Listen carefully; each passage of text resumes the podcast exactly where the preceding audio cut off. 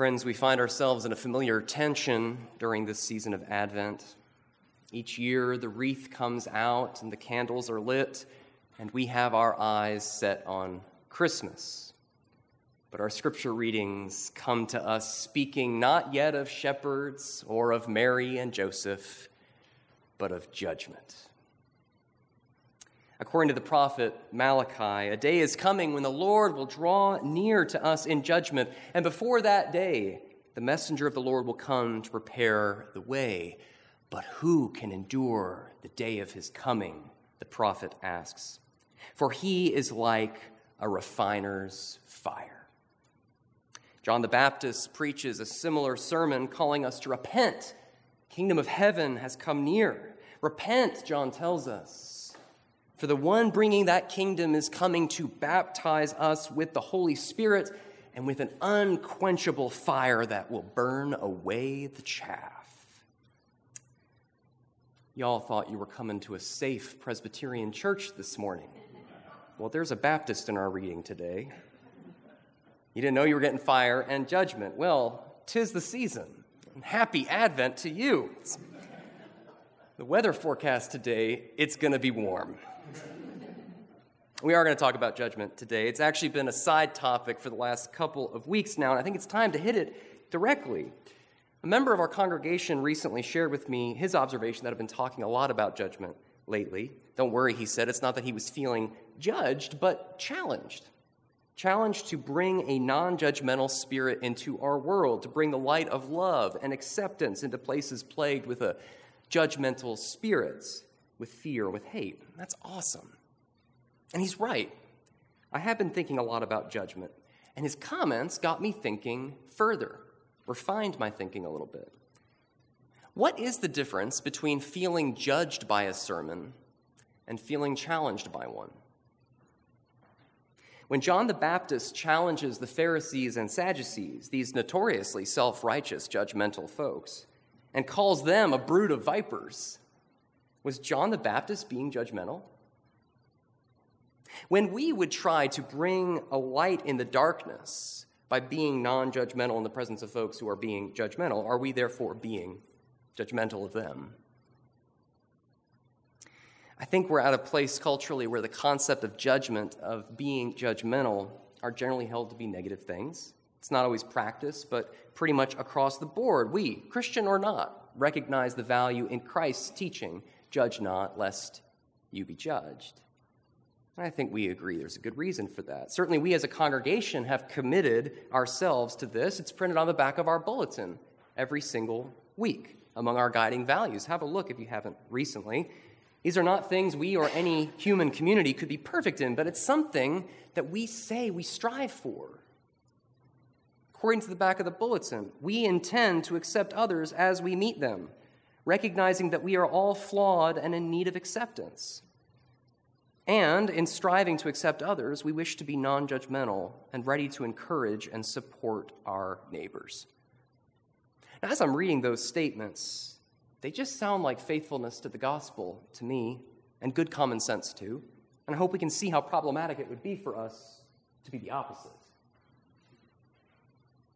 And yet, as much as we and many in our culture would stand against being judgmental, and rightfully so, I'm not sure we can really say we or our culture do or should stand against judgment.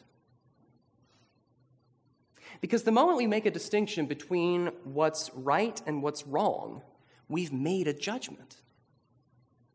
We've not necessarily been judgmental, we can get there, but we have exercised judgment. We have reasoned and discerned. We've judged in that sense.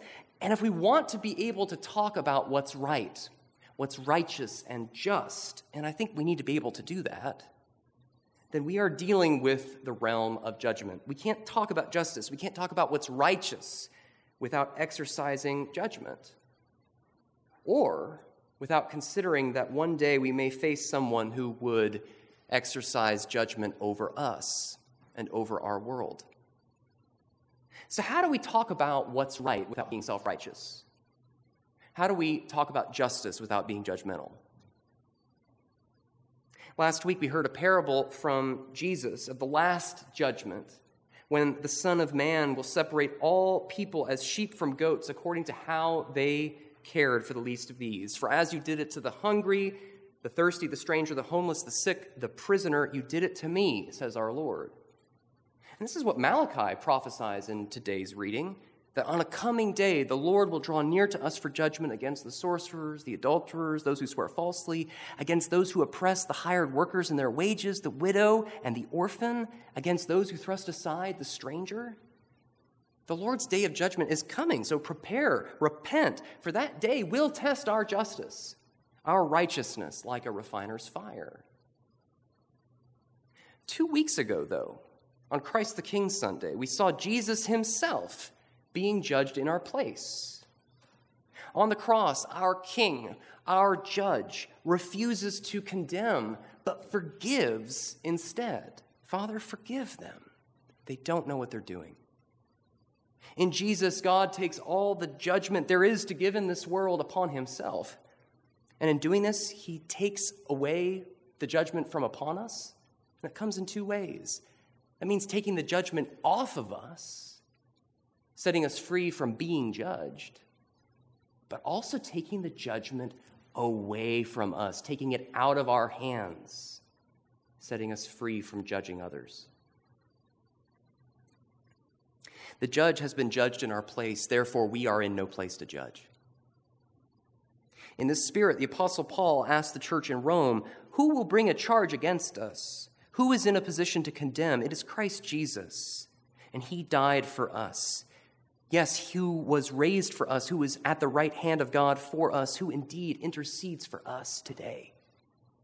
And if Christ is for us, who can be against us?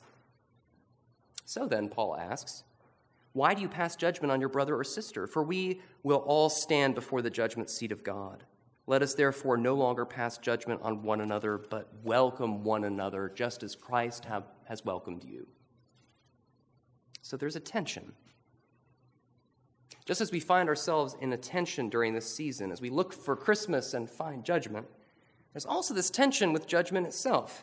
We are called to prepare for the day of the Lord's coming by committing ourselves to justice and to love, to solidarity with the least of these, to compassion. And at the same time, we're called to recognize that on that day of judgment, the Lord alone will be our judge. And we are called not to judge. I think the first thing to realize with judgment is that according to our scriptures today, the judgment the Lord brings does not destroy, but refines. Refines like a refiner's fire. Malachi tells us that the fiery messenger of the Lord will come not to decimate the people of God, but to purify the descendants of Levi and refine them like gold and silver until until there's a goal to it until they present offerings to the Lord in righteousness. The point of the fire isn't to destroy God's people, but to bring about righteousness within them. It's the refining message of John the Baptist, repent. Turn and practice the righteous ways of the kingdom because the kingdom's near. The fuller's soap Malachi talks about is a harsh substance. But as with John, John's baptism, it's not designed to do harm, it's for cleaning and cleansing. The refining fire of judgment is about setting things right. It's not to knock people down with condemnation and rejection. It's about lifting up those who are bowed down, setting the captive free, feeding the hungry, welcoming the stranger, caring for the widow and the orphan.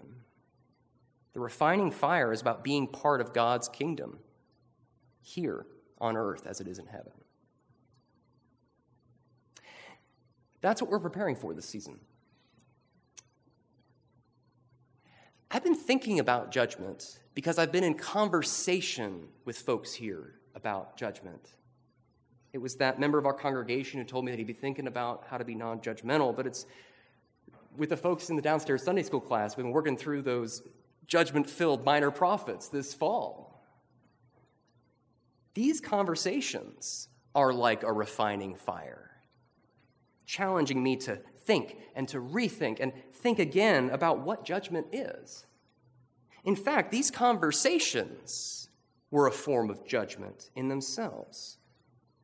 what we refer to in our foundations of Presbyterian polity, in our Book of Order, as corporate judgment. The act of the community reflecting and discerning together. There's a reference to the Book of Order for you. See, you did come to a good Presbyterian church this morning. And actually, this fire and judgment is exactly what our polity is about. It's about committing ourselves to the refining fire of relationships, of reflecting together about how to do the right thing.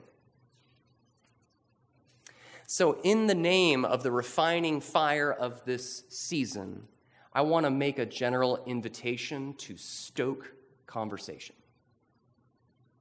The reading of Scripture is best practiced as a conversation. So let's not take what happens here on a Sunday morning as a one way conversation. Even though we are Presbyterians, I'll take your amens if you've got them and if they're deserved. But I also want the conversation to continue. I recognize this is a hard space to hold a conversation. It's not really set up for it. It can look like what I say up here about God's word is supposed to be the last word. But I want you to know, in my heart of hearts, that's not how I see it. I'm giving you my take. I hope it's clear. Hope I'm giving you my reasons for it. But I want you to know I'm not trying to give it to you as a final word. I'm just trying to get a word in. If I say something up here that gets you thinking, I want to know what you're thinking about. Let's talk about it, even and maybe especially if it's something you disagree with or think differently about. Because that's how we are refined. That's how we grow through conversation through the back and forth of questioning and wondering together, of pushing back and going deeper. It's the refining fire of conversation, of relationships.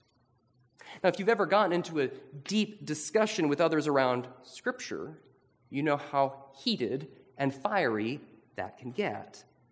Passions can rise, but not always for the worse. Sure, there are times discussion stokes into heated argument and feelings are hurt, but there are also times that conversation can stoke the flames of passion in a positive way. We get talking and find out we share a lot in common. We share common interests, common passions, and we put our heads together and start plotting like we're going to go out there and do something. A conversation can get heated because we find ourselves talking about things we're passionate about and we leave the table ready to light the world on fire, not to burn it down, but to fill it with light. Conversation is where we are refined. So that even, and again, maybe especially when we don't quite agree, when we don't see things the same way, not necessarily in opposition, but just differently, it's about difference. We come away from the conversation with a clearer, a more refined way of seeing things. We learn how others see things, whether or not we come to accept their view, but we also learn how we see things by talking it out. Conversation is a refining process. I was at a presbytery meeting. See, another Presbyterian polity reference. This past Tuesday. Thank you, Katie Porter, for joining me in that experience. And a significant portion of the presbytery meeting was dedicated to hosting a conversation. It was a panel discussion with the chairs of all the committees at the presbytery level, and the purpose was to invite questions, to open dialogue about anything, really, but with a focus on the future of ministry in the presbytery. Now, what you all need to realize is that conversations about the future of the church are happening everywhere. We're having a conversation as a congregation about the future that congregations around the country are also having, and that our presbytery is having too. It's about membership, it's about budget, it's about institutions. It's often about how to save the church in the face of different kinds of decline. And as I was listening at Presbytery, as folks were stepping up to the microphone to ask their questions and conversation got going, my own thought process started to refine. As I got to talking with those around me, my thinking refined further through those conversations. And the thing that was striking me is that the focus of a lot of these kinds of discussion is on the church. It's about attracting people to the church, getting people who are not here to be interested in us and what we're about to bring the church back where it was. And this is the part that was getting refined for me and that I want to have more conversations with you about. I think the focus needs to be refined. We're talking so much about the church, how to make what we are about interesting and relevant to others, and I don't think our focus should be on the church. It should be on the world. Rather than asking how we can save the church, we should be asking how to save the world. Or better, how we can be part of how Jesus is saving the world. What's happening in the world today? Where, where is it going? How is it hurting? What does it need? How is the world suffering, and how can we, as the body of Christ, enter into that suffering and bear witness to new life? Those are the questions we need to ask. One of the most vital ministries in our congregation, Church Street Cafe, first came into existence because of questions like that. It was because our youth came back from a mission trip with the question if our church disappeared, would anyone notice? Now, there are different ways to answer all, all those questions of what's going on in the world and what Jesus is doing to save it. And I think that's where we as a church exercising corporate judgment come into play. We as a church need to come together in conversation to talk those things through and see how we can pool our energy and our resources to get involved. And if we're going to enter the refining fire of that kind of conversation, we have to be prepared to accept that we might need some refining that I, as I step into a conversation, might be wrong, might have something to learn. And if we're going to exercise corporate judgment, we have to agree that we will not judge each other, but judge together. And that's where our Presbyterian polity of being relational and connectional becomes so important because, in the face of those daunting questions about the world, our relational life is a commitment to answering those questions together. Being Presbyterian is about being committed to the refining fire of relationships, of being reformed and always reforming, being refined and always refining, according to the Word of God through the Spirit together. We don't get that reforming and refining without each other. Because without each other, we have no one to challenge us, no one to question us and push back, no fiery preacher like a John the Baptist or a Malachi to call us to repentance, to cause us to be changed through the Spirit's refining fire. But most of all, without each other, we have no one to love. We have no one to share Christ's peace with, no one to say, The peace of our Lord be with you. We need to be a place of refining fire, of conversation. And in that spirit, I want to challenge us to reflect as a community of corporate judgment about what the world needs. If we're here with the good news of salvation and Jesus, how are we going to be part of what Jesus is doing to save this world? What do you judge? And how can we judge together? However, we answer those questions, let's answer them in conversation in acceptance and without judgment of each other. Because it's in passing through that kind of refining fire that we can be part of the peace Christ brings to our world. In the name of the Father, the Son, and the Holy Spirit. Amen.